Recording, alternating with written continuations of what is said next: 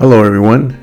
It's been a while since I've shared anything, but I've been thinking a lot about a trip that my wife and I went on earlier this year to Spokane, Washington, where I was asked to share devotionals for an aviation safety training week at Moody Aviation Institute.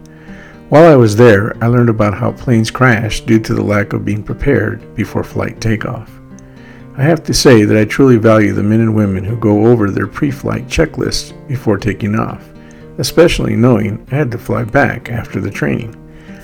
I then began to think about my spiritual daily checklist. When I wake up in the morning, did I have time in God's Word? Did I make sure that I prayed and confessed my sin?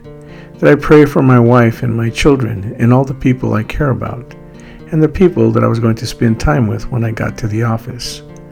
I believe that if you go through your spiritual checklist daily, the Lord will prepare you for the day.